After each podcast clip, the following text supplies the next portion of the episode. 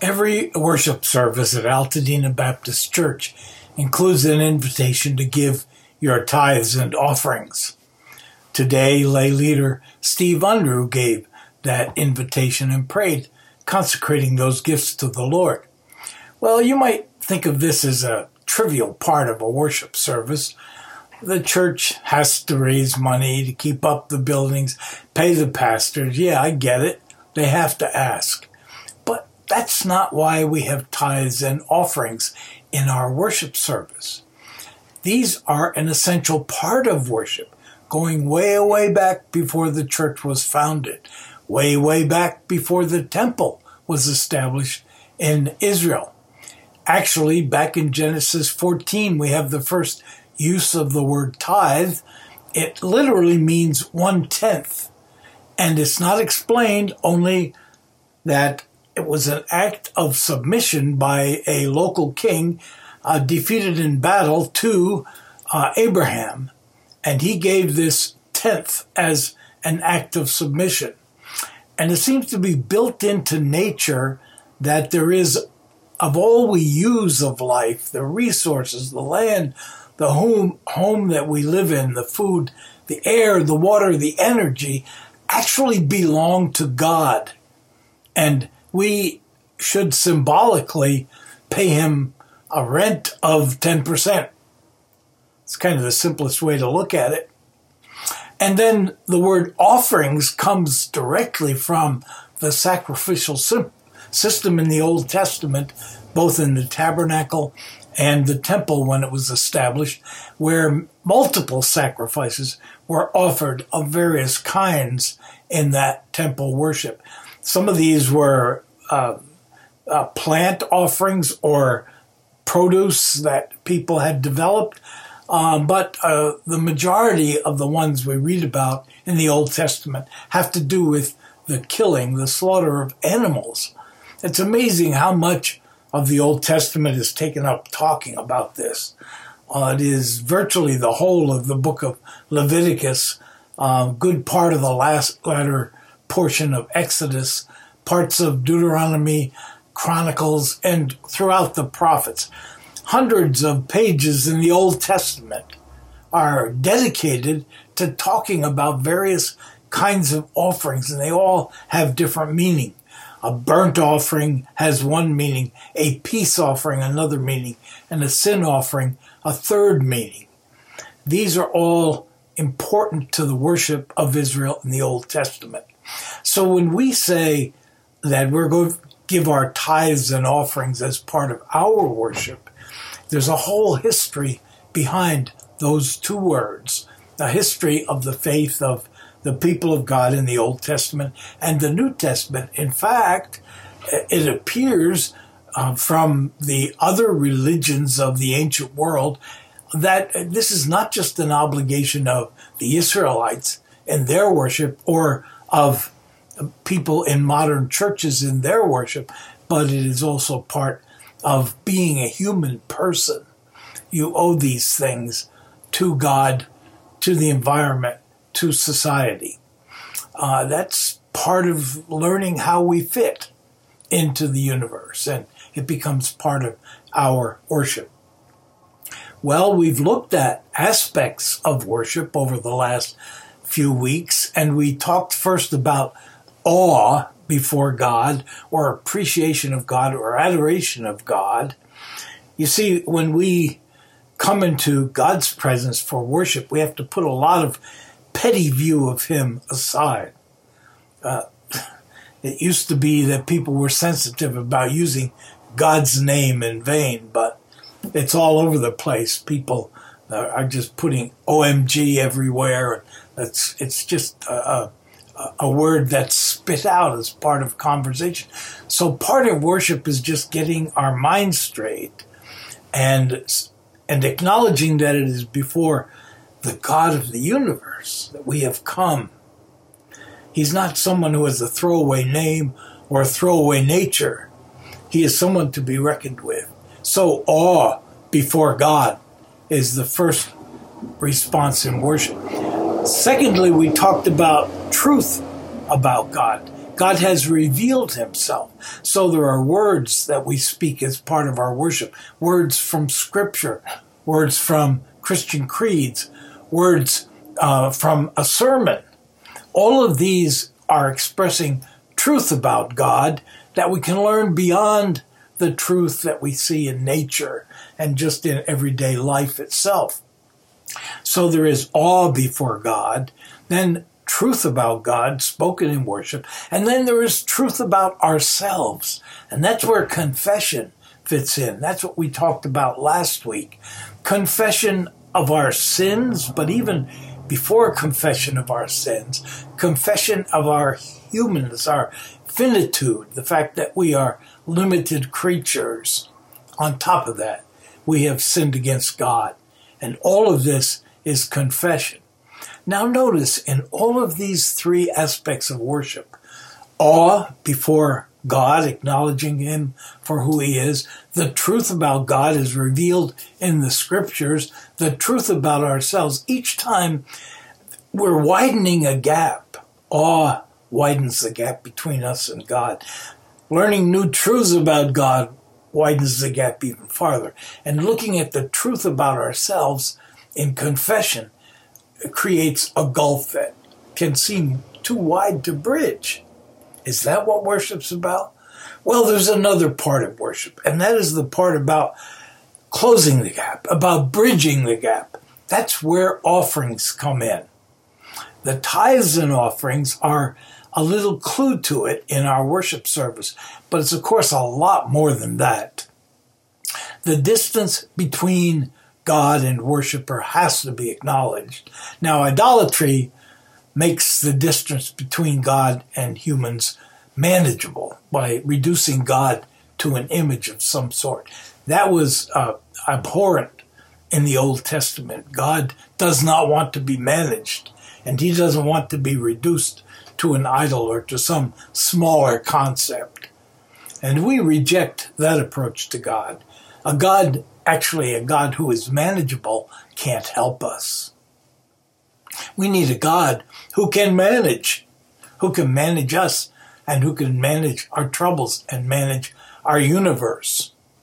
So when we adore God in awe, when we speak the truth about God as he's revealed himself, when we confess the truth about ourselves, all this leads to the acknowledgement of the great gap and the offering or sacrifice that God provides for us is the beginning of closing that gap, of bridging that gap. The offerings in the Old Testament are very elaborate. A dictionary definition of a sacrifice is a religious rite in which an object is offered to a deity in order to establish, maintain, or restore a right relationship of a human being to the sacred order. It is a complex phenomenon that has been found in the earliest known forms of worship in all parts of the world. You see, every being and every group of people, from primitive to complex and modern, has sensed the gap between God and man and has tried to figure out how to bridge that gap. And God gave the sacrificial system in the Old Testament to teach the Jewish people how to bridge that gap. Well, unfortunately, and it's offensive to me and to most modern people, a major part of that was the sacrificing of animals. Animals were sacrificed routinely, hundreds a day in the temple. There was constantly a smoke going up from the burning of a sacrifice on one of the altars in the great temple in ancient days. What did the sacrifice mean? Well, most basic and most obvious, and what comes to our mind is, the animal is being killed instead of me. I deserve to be killed. This animal is being killed in my place. The appeasement of God's anger. Judaism had this in common with all the religions around them. the sacrifice of animals was not a new thing with Israel's religion, but it was interpreted in new ways. So there are dimensions beyond that that are built into the sacrifice of an animal. One thing is you deserve to be killed. Secondly, though, you owe God a great deal, and we've talked about this in discussing tithes and offerings in the Old Testament. This animal, the best of your flock, is to be brought to God. The firstling, the first fruit of your crop. All of this is gratitude for the rain, the sun, the life. So this is another meaning of the sacrifice. You owe God a great deal. And this young animal without blemish, I'm giving it to you to show that I acknowledge I owe you a great deal. But there's a third meaning that comes through this as well. There is this meaning. You are worth more than this animal. In a sense, the killing of an animal for humans in sacrifice is just a small part of why animals die in this world. Animals are sacrificed every day so that you may live, unless you're a consistent vegan. And I suppose there are ways in which they're dependent on animal sacrifice as well. But how many animals die in slaughterhouses so that you can eat? Every one of those animals is a miracle. But this sacrifice is saying you are a more important miracle, that the animal dies for you. All of those meanings are kind of interwoven in the sacrificial system described in the Old Testament. It's a very interesting study, but it's not practiced today. There are little corners of the world where there are still animal sacrifices, but not in Judaism or Christianity. In Judaism, there are no more annual animal sacrifices because there's no more temple, and only in the temple can sacrifices be made. And the temple was destroyed in 70 after Christ, and for the last almost 2,000 years, there has not been a legitimate animal sacrifice in Judaism. Christianity, there is no animal sacrifice because of Jesus. It is because Jesus was God's once-for-all sacrifice. Jesus was the sacrifice that ended all sacrifices. Let me read a series of New Testament passages that dramatically express the difference Jesus makes. John 1:29. John the Baptist sees Jesus coming and he says, "Here is the Lamb of God who takes away the sin of the world." The Lamb of God. What an awesome statement about Jesus. This image that we're showing is very dramatic. It's entitled Lamb of God, and it's an image of Christ by a 17th century artist. Just a lamb with its legs tied, helpless. Here is the Lamb of God who takes away the sin of the world. And in 1 John 1:7, the apostle says, "If we walk in the light, as he himself is in the light, we have fellowship with one another. And the blood of Jesus, his son, cleanses us from all sin." The blood of Jesus, his son, cleanses us from all sin. Romans 3:23 and 25, all have sinned. We all owe God a sin offering. All have sinned and fall short of the glory of God. They are now justified by his grace as a gift, his gift to himself, as a gift through the redemption that is in Christ Jesus, whom God put forward as a sacrifice of atonement by his blood, effective through faith. And then in Romans chapter 5, verse 8, the Apostle Paul writes, "God proves his love for us in that while we were yet sinners, while the gap was still wide, Christ died for us, much more surely then, now that we have been justified by his blood, will we be saved through him from the wrath of God. And then in Hebrews, possibly one of the latest written reflections on the meaning of Christ's death, he writes quite a bit about the replacement of the one sacrifice of God's Son, the Lord Jesus Christ, for all the sacrifices of the temple. Hebrews chapter 7, verse 26. It was fitting that we should have such a high priest, holy, blameless, undefiled, separated from sinners and exalted above the heavens. Unlike the other high priests, he has no need to offer sacrifices day after day, first for his own sins and then for those of the people. This he did once for all when he offered himself. And then in Hebrews 8, the next chapter, in speaking of a new covenant, verse 13, in speaking of a new covenant, he has made the first one obsolete. And what is obsolete is growing old and will soon disappear. And then in chapter 9 of Hebrews, verse 24, Christ did not enter a sanctuary made by human hands, a mere copy of the true one, but he entered into heaven itself, now to appear in the presence of God on our behalf. Nor was it to offer himself again and again as the high priest enters the holy place year after year with blood that is not his own. For then he would have had to suffer again and again since the salvation of the world.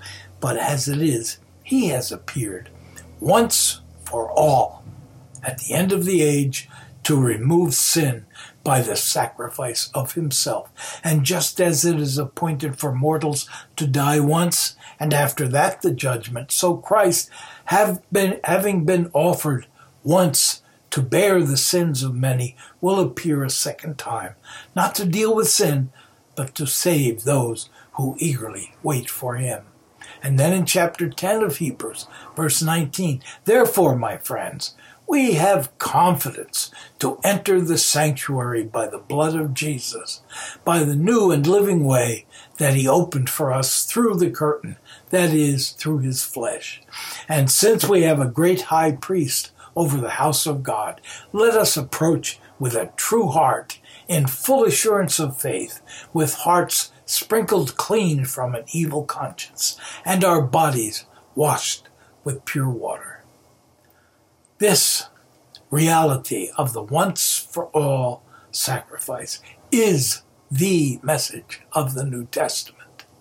And in our worship services, we tried to bridge the gap that is created when we stand in awe of God, reflect on the truth about God, think about the truth regarding ourselves, a great gap, and we fill that gap with gifts that God has given to us, acknowledging through our tithes and offerings how much we owe him. Some worship services add incense, a sweet smell offered to God.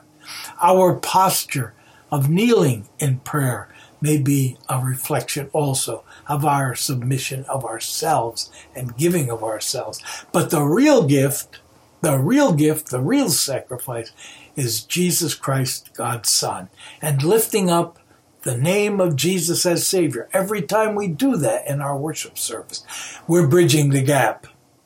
We're filling the distance between God and us, or better yet, he has filled the gap with the gift of his Son, the Lord Jesus Christ. That's why a cross is central in our sanctuary. That's why we always name the name of Christ in all of our prayers. And that's why once a month we pause for this special celebration that we call the Lord's Supper, based on what Jesus himself did in establishing that last meal with his disciples. And Paul reflected in 1 Corinthians 11 that he's passing on to his followers and down through them to us what the Lord Jesus gave to his apostles that night when he was betrayed and took a loaf of bread. When he had given thanks, he broke it. He said, "This is my body for you. Remember me when you do this." And then after supper, he took the cup and he said, "This cup is the new covenant in my blood. Do this as often as you drink it in remembrance of me. For as often as you eat this bread and drink this cup, you proclaim the Lord's death until he comes." Every time you eat this bread, you drink this cup, you remember how God filled the gap with the greatest final sacrifice, his own son. Thank you, Lord, for such a great, wonderful gift, totally undeserved. In this we worship you. We meet in Altadena every Sunday morning at 11 a.m. Pacific, both in the sanctuary and on YouTube. Most other events will be starting up soon, but if you need prayer now, please reach out to us at altabapprayer@aol.com. And again, as always, we pray God's blessings on you this week.